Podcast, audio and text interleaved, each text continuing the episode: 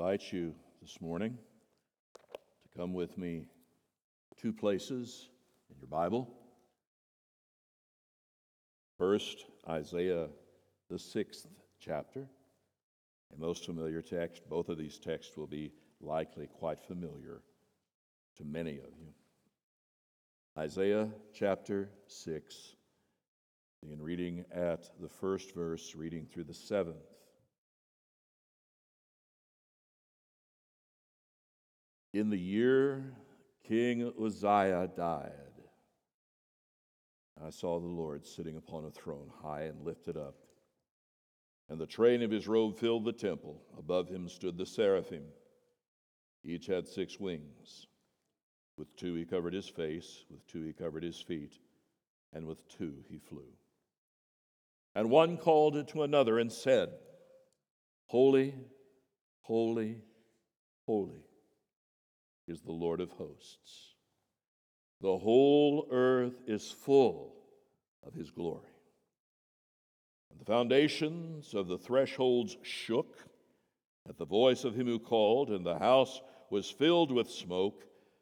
And I said, Woe is me, for I am lost.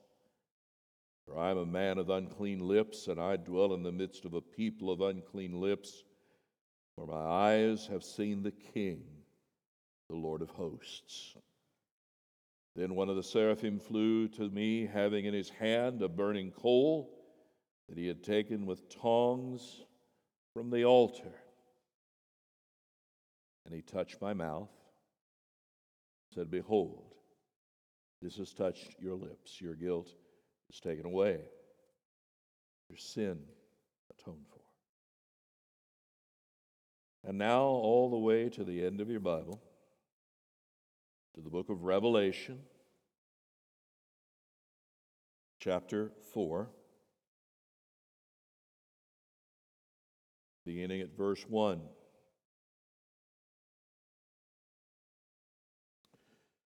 Revelation 4 1. After this I looked, and behold, a door standing open in heaven.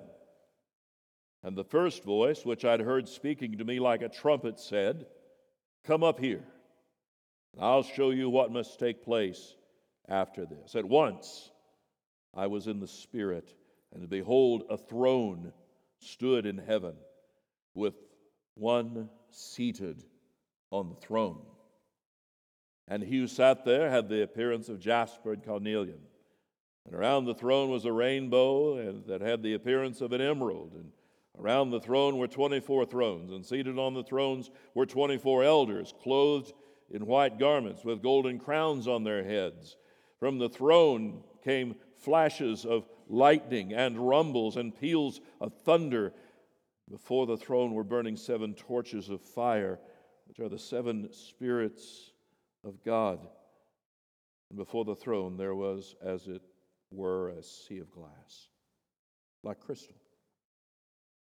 And around the throne, on each side of the throne, are four living creatures, full of eyes in front and behind. The first living creature like a lion, the second living creature like an ox, the third living creature like the face of a man, and the fourth living creature like an eagle in flight. And the four living creatures, each of them with six wings, are full of eyes all around and within. And day and night they never cease to say, Holy, holy, holy is the Lord God Almighty, who was and is and is to come. This is the word of our God. Let's pray. Now, Father,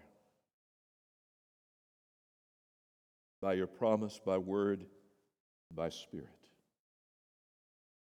may we hear and heed this that we have read, what we shall now consider. Do among us what only you can, for it is in Christ's name we pray.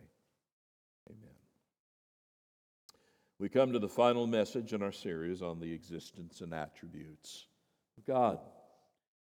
We conclude with looking at the holiness of God. I suspect you might have figured that out in light of what we sang and the responsive reading and some other things. But for some of you that are just now awakening, this is where we're going. We sang this hymn this morning. I'm quite certain it's one I heard from infancy. It's a hymn that even before my conversion impacted me. Looking back, there could have been any number of reasons for this. It may have been emotional, it may have been sentimental, it might have been artistic, I'm not sure. But once I became a Christian, it became even more impactful. Composed by Reginald, I'm going to assume Hebert. Uh, I'll look at my associate and he doesn't know, so I got away with that. Real good. A lovely way to start. Reginald was born in 1783 into a wealthy, educated family, very bright as a youth, translated a Latin classic into English verse by the time he was seven. Yeah. So much for my accomplishments. Um, entered Oxford at 17, won two awards for his poetry. After graduation, he became the rector of his father's church in West England, reigned there 16 years. He was eventually appointed Bishop of Calcutta in India in 1823, worked tirelessly for three years until weather, travel took its toll. He died of a stroke.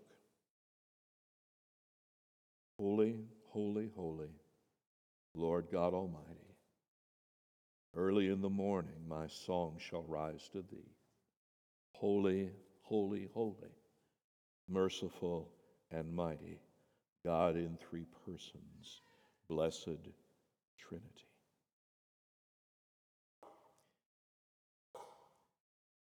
There are some who would no doubt try to make the argument that what Christians need more than anything else is very practical instruction. Help us, Pastor. Help us know what to do. We like a list. And if you can even prioritize it, that would be easier. Five things I need to do, 10 things I need to do, 20 things I need to do. Just give me a list. And if it's a really long one, let me know what's really important so I may pick and choose. Because the fact is, Pastor, my life's a train wreck. I'm emotionally exhausted. I'm physically worn out. Things aren't going well in my marriage. They're not going well in my family. Or maybe those things are all right, but it really stinks at work. My neighbors are annoying. I don't even think the dog likes me. And I don't blame him because I don't like me either. Give me something. Okay. I'm going to give you something. I'm going to give you the something who's the someone. Brothers and sisters, our problem is far too often we think what we need is greater instruction and dedication in practices when what we actually need is a deeper, broader understanding of who God is and what this thing is about.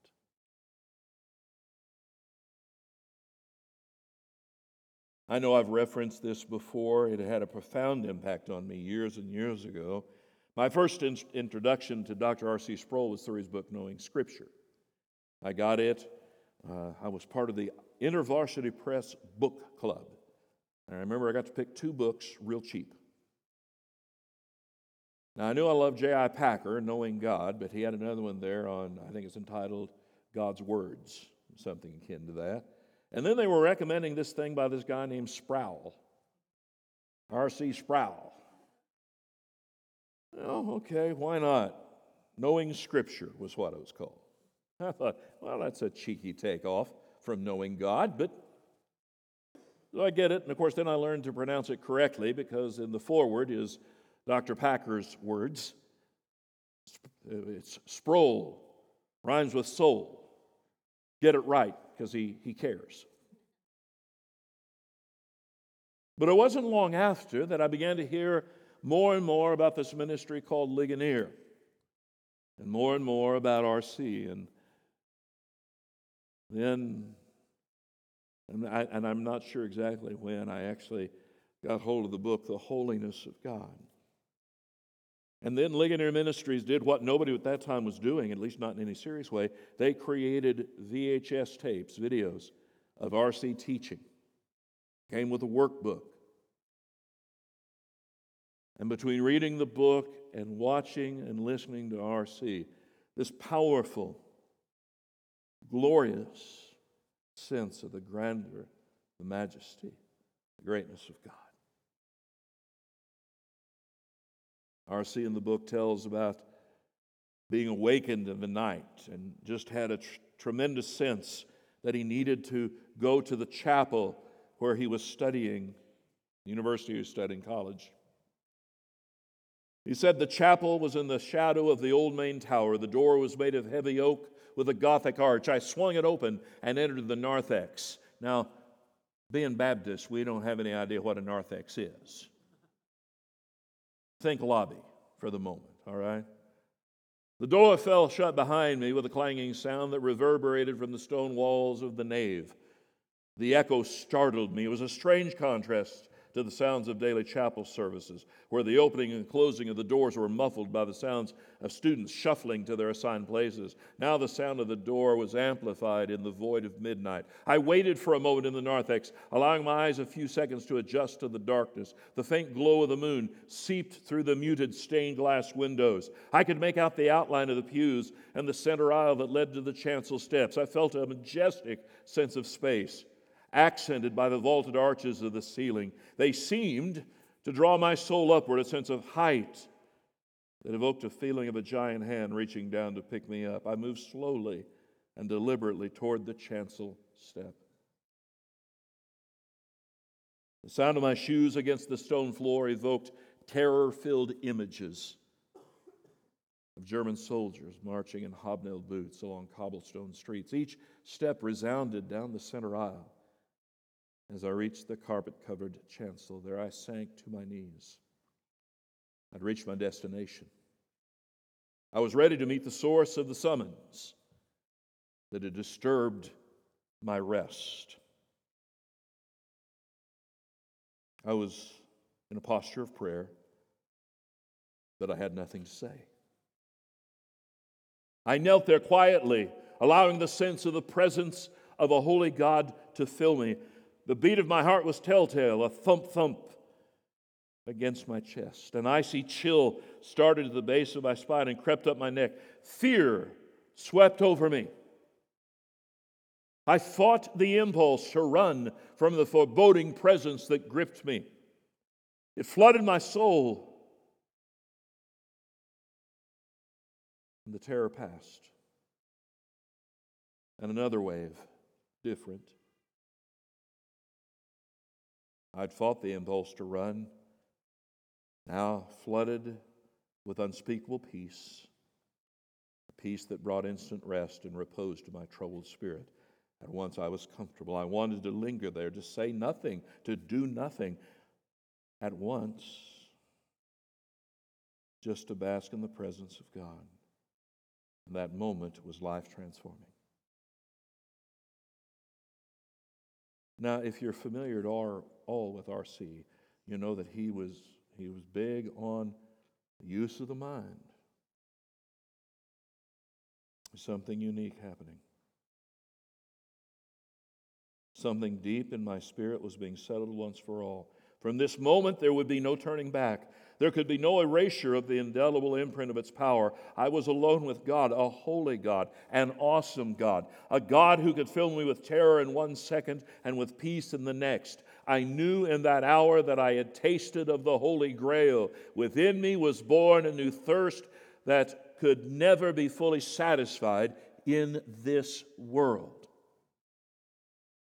I resolved to learn more, to pursue this God who lived in dark Gothic cathedrals and invaded dormitory rooms to rouse me from complacent slumber.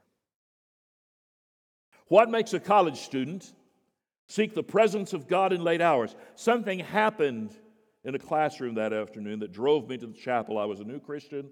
My conversion had been sudden and dramatic, a replica for me of the Damascus Road. My life had been turned upside down, and I was filled with zeal for the sweetness of Christ. I was consumed with a new passion to study Scripture, to learn how to pray, to conquer the vices that assaulted my character, to grow in grace. I wanted desperately to make my life count for Christ. My soul was singing, Lord, I want to be a Christian, but something was missing in my early Christian life. I had abundant zeal, but it was marked by a shallowness, a kind of simplicity that was making me a one dimensional person. I was a Unitarian of sorts, a Unitarian of the second person of the Trinity. I knew who Jesus was, but God the Father was shrouded in mystery. And out of this, the Lord did such a work in R.C. Sproul that I don't know there's any Christian in this room that has not in some way benefited from his life and ministry. If you haven't, you will. We make a fundamental mistake when we think that somehow the holiness of God is unimportant or we want it to be slightly diminished,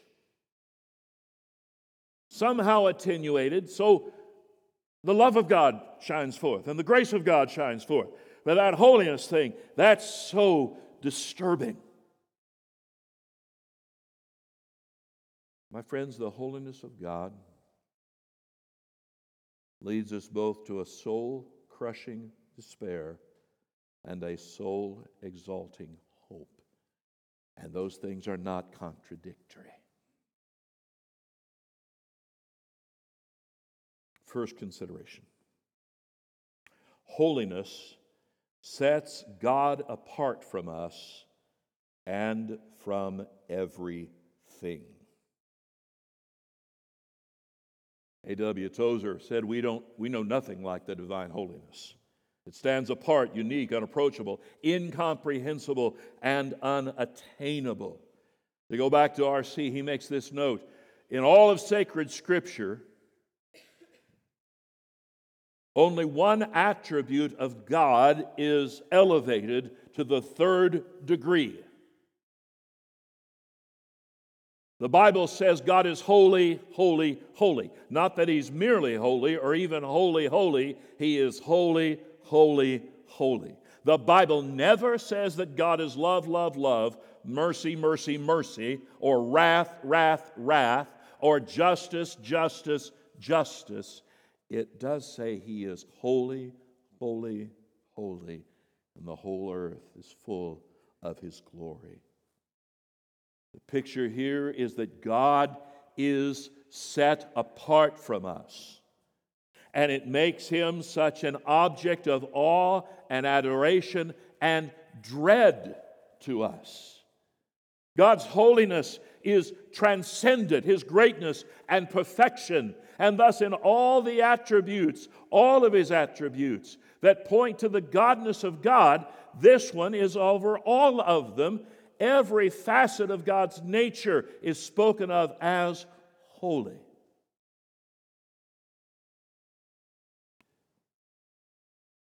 Did you notice whether it's Isaiah 6 or Revelation 4 and even chapter 5? When angels worship around the throne, that is their cry Holy, holy, holy.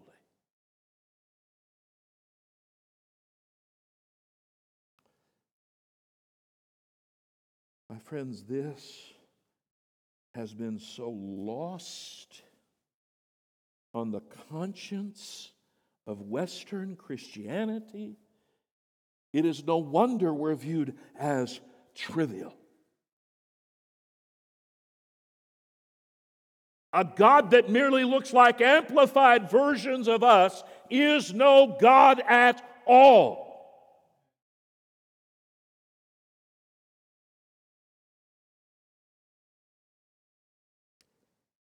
Michael Horton said, One encounter with God will strip even the most godly heart of any sense of personal integrity.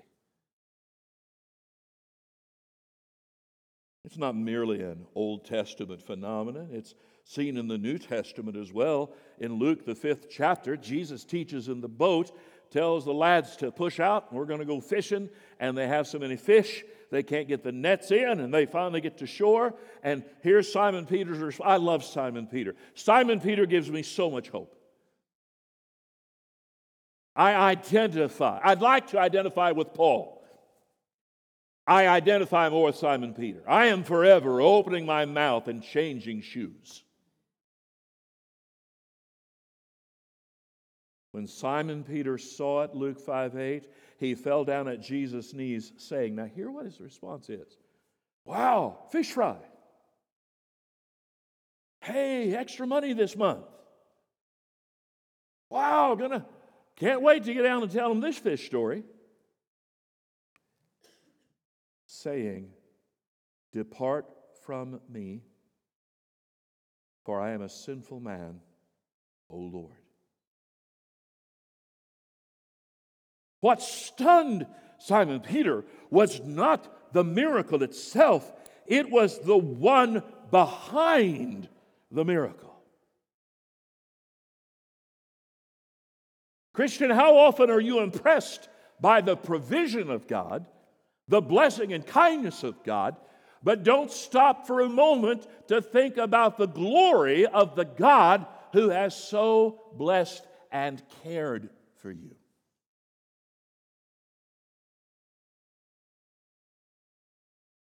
The writer of Hebrews reminds us it's a fearful thing to fall into the hands of the living God. We've often referenced what has sadly been called in years gone by the worship wars, where we're trying to figure out what's a right way to worship. I'm old enough to remember when the guitar or a cello, in fact, if it didn't have a keyboard and didn't say piano or organ, what in the world were you doing with it in a church service?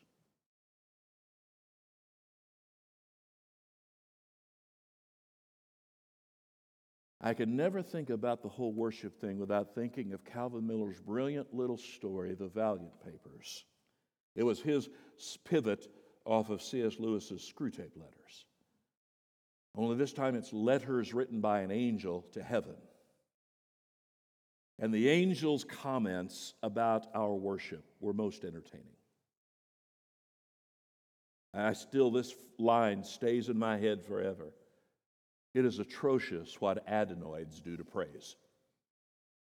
As an angel listening in a worship service, it's just awful.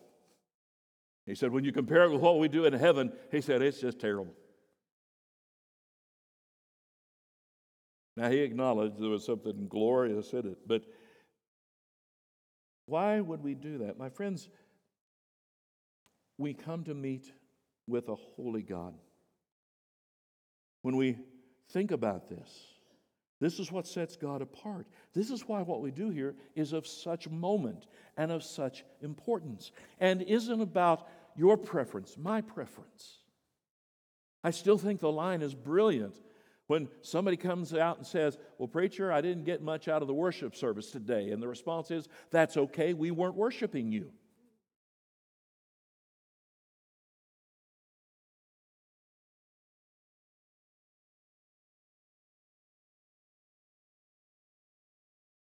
Jeremiah Burroughs, the Puritan, had a sermon, The Incomparable Excellency and Holiness of God. Great title. And in talking about the holiness of God, listen to his words here. If you know what the holiness of God is from a positive position, I would describe it to you thusly it is the infinite rectitude and perfection of the will of God, especially whereby He wills and works all things suitable to the infinite excellency of His own being. Now, you mull that over for a little bit. My friends, our God is not a magnification of us. Our God is not us made bigger, better, stronger, more powerful. This is a demarcation that sets God apart from us. In fact, it sets God apart from all creatures. Holiness leads us to soul crushing despair and soul exalting hope. This holiness sets God apart. But also, it is God's holiness that is instrumental in our salvation. Now, if you would turn, if you'd like, to Romans, the third chapter, let me give you some thoughts here. The holiness of God, once you encounter this, once you see this, is a shock to the system. In fact, often we want to avoid thinking about God's holiness. We want to focus on the love of God, the grace of God, the kindness of God. After all, the cross is about the love of God, right? Well, yeah. Who's arguing? God demonstrated his love for us in this while we were yet sinners. What's the rest of it? Christ died for us. That is true. But that from Romans 5 needs the setup from Romans 3. We talk about bringing people to faith. We talk about, you know, getting folks to come to church. We hear people all the time. There's, there's still people out there trying to talk about how do you market the church? How do you market the church? God have mercy. Of all the gifts I see in the New Testament, I don't see the gift of marketing anywhere in relationship to how a church functions.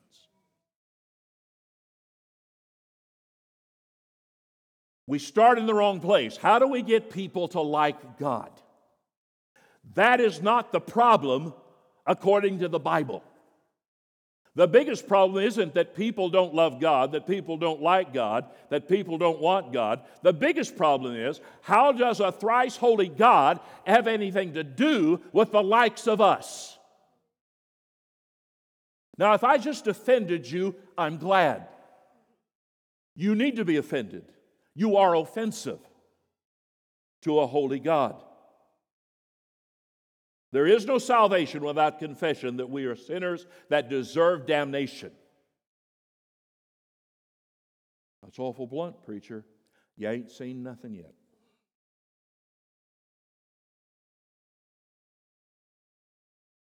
Paul explains it to us. Verse 21, Romans 3 Now the righteousness of God has been manifested. That means it's made evident. How? Apart from the law. Though the law and the prophets bear witness to it. The righteousness of God through faith in Jesus Christ for all who believe. For there's no distinction. For all have sinned and fall short of the glory of God. Everybody. All have sinned, fall short of the glory of God. Marriage conference this weekend, so good. Uh, Ray Ortlund, one of the sessions with just the guys, he was talking about how pervasive sin is, and he was taking off from something, I think it was from C.S. Lewis, where he, he, he said, You know, if sin were yellow, he said, I would be beaming, throbbing yellow all the time. And that's true of all of us. Sin is so much a part of us. Verse 24 and are justified by his grace as a gift through the redemption that is in Christ Jesus. How did that work?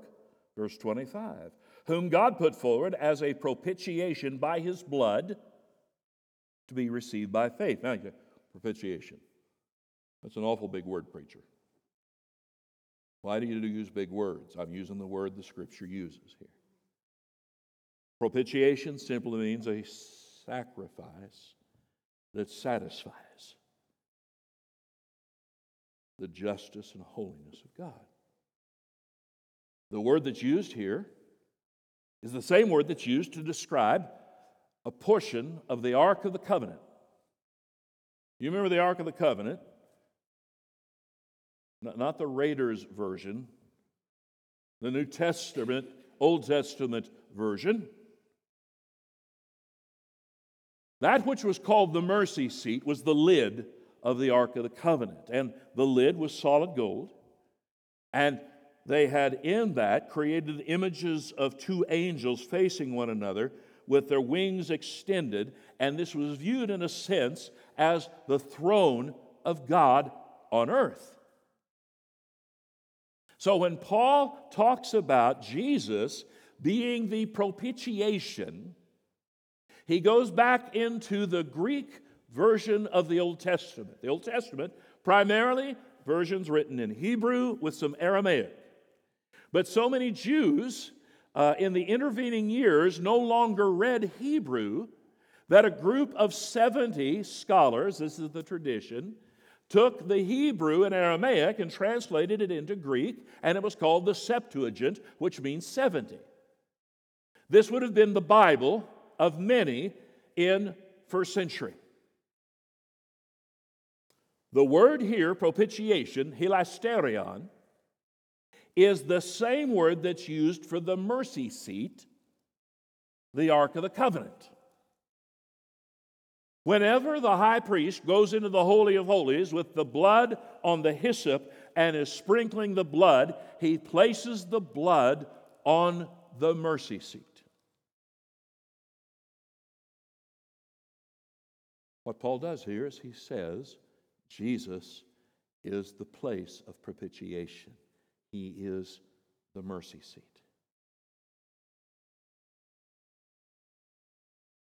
To be received by faith, verse 25, this was to show God's righteousness, because in His divine forbearance, he had passed over former sins. It was to show his righteousness at the present time. Now, listen to this final phrase so that he might be just and the justifier of the one who has faith in Christ.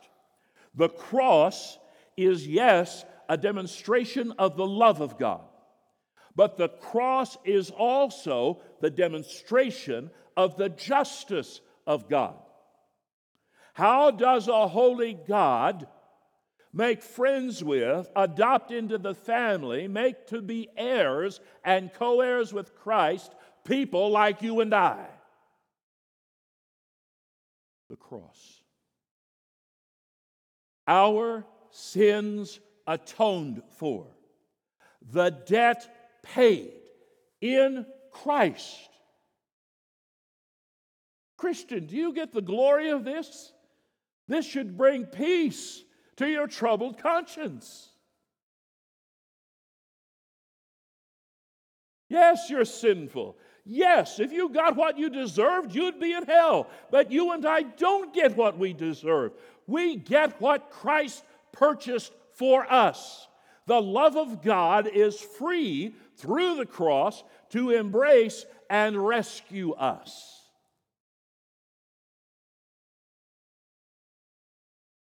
That, my friend, is glorious good news because a holy God, not just holy, holy, holy, holy, is now holy, W H O L L Y, satisfied with you because you are in Christ Jesus. Brothers and sisters, do you get that is the basis of assurance? This is the only reason the Lord receives any of us into heaven. It is done. We may approach a holy God. Now, these next parts I must do quickly. This is a place, obviously, I could have stayed for some time. Not only does God set us, is, is holiness what God, sets God apart, and not only is it the basis of our justification, God's holiness requires my holiness. God's holiness requires your holiness. 1 Peter 1 Therefore, preparing your minds for action, being sober minded, Set your hope fully on the grace that will be brought to you at the revelation of Jesus Christ. As obedient children, do not be conformed to the passions of your former ignorance, but as he who called you is holy, you also be holy in all your conduct, since it is written, You shall be holy, for I am holy. Christian, you are called to a holiness of mind, emotions, and actions. But first, note this you are set apart as holy already. You belong to the Lord. That's one aspect of your holiness. It is a positional statement. He has set you apart. Thus, the designator in the New Testament, when Paul writes and others write, and they say, to the saints, literally the holy ones. You're His. But there's also a practical outworking, a derivative holiness, the work of the Spirit within us to make us like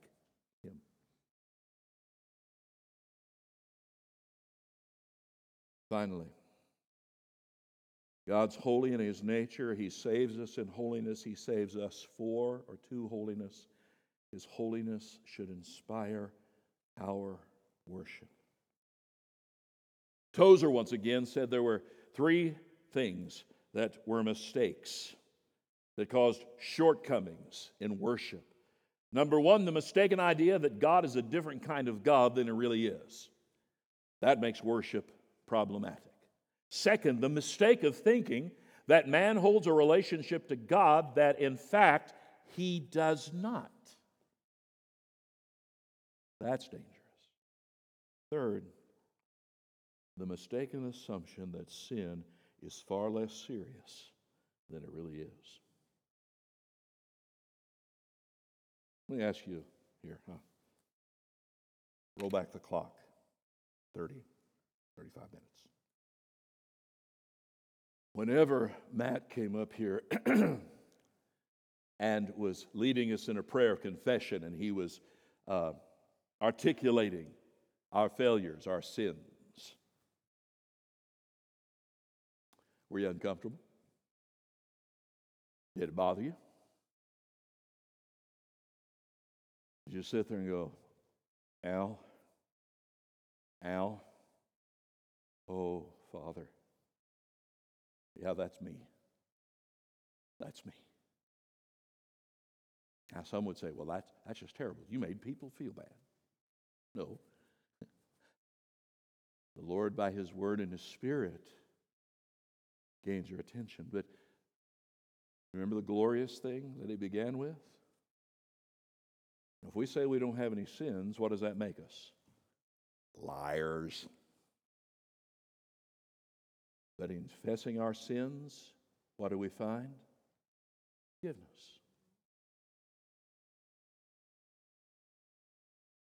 Christian, this thrice holy God forgives you. And He does it not because you're good at it, not because you make promises, not because you're going to work at it harder. He does it because of what Christ has done you are forgiven. And my friend, if that won't lead you to worship, I'm not exactly sure what will. If you're not gripped by this reality, I have everything because of Him. As big a mess as I am, He says, that one's mine. That's my son. That's my daughter. And the enemy says they're a mess. Doesn't matter, they're mine. I don't see them as a mess anymore. I see them in light of my eternal, glorious Son who gave them his righteousness and atoned for their sins. Christian, you do lay hold of that, right? Seated at the right hand of the throne on high is the Lamb of God who has taken away our sins. His presence at the right hand of the Father is the certainty that you and I have been rescued and will be ultimately rescued.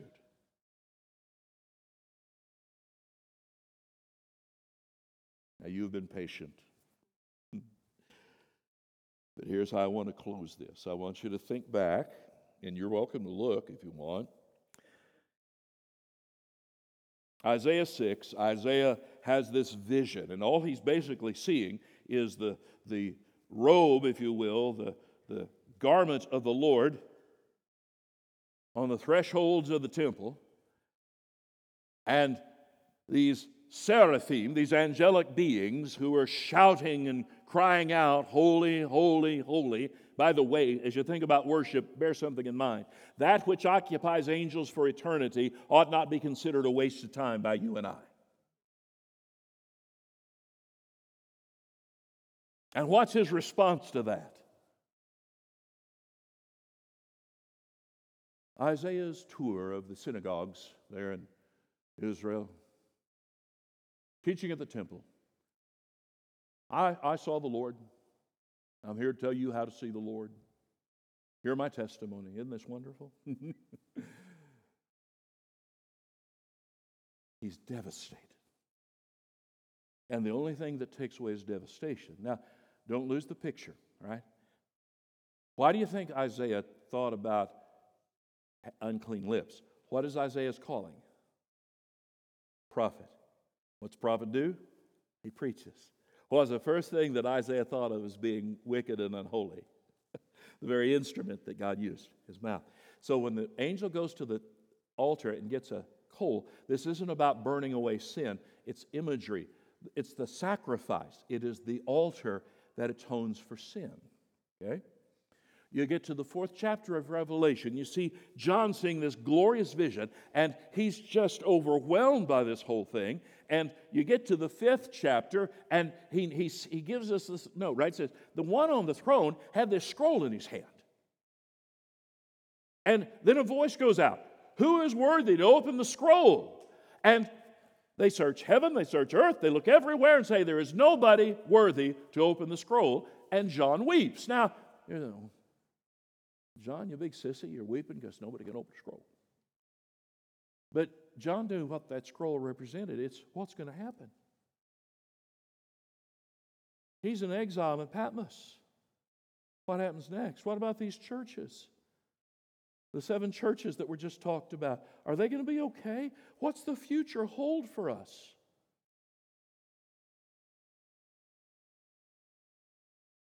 Stop weeping. The lion of the tribe of Judah is worthy. You know he says in the fifth chapter? He looks up and he sees not a lion. What does he see? He's a lamb and the Lamb approaches the throne. And he takes the scroll. And all of heaven and earth, all creatures break out into hymn and song. Worthy is the Lamb. We get a little picture of it, just a glimpse, in Isaiah 6. Revelation 4 and 5, we get the picture. Because it wasn't that there was a ram on the altar, that that dumb animal had atoned for Isaiah's sins. That was done in faith and hope for a future day that the true Lamb of God would lay his life down for all of his people and restore a number that nobody can count and leads to worship.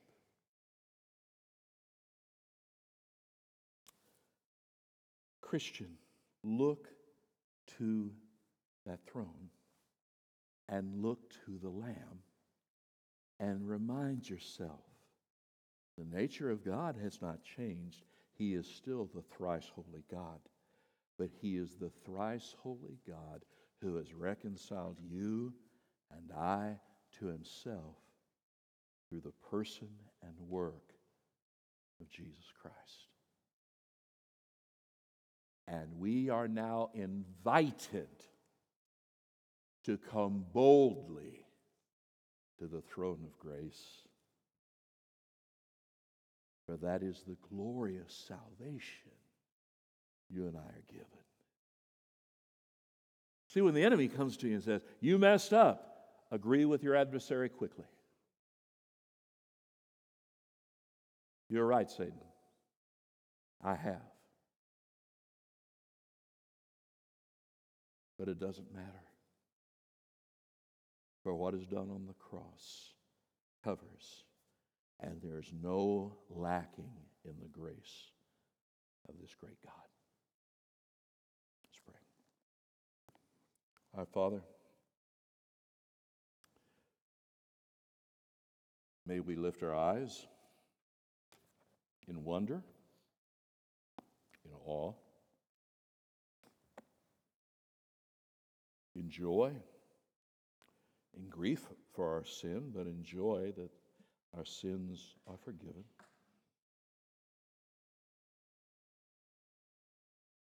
May we never treat our Father slightingly. May it ever be part of our thinking, our praying, our worshiping, our living. Holy, holy, holy is the Lord God Almighty. But may we not be in despair. For if we've trusted in Christ, we are received as being holy as well. Not by our action, but by that of our advocate, the Lord Jesus Christ, in whose glorious name we now pray.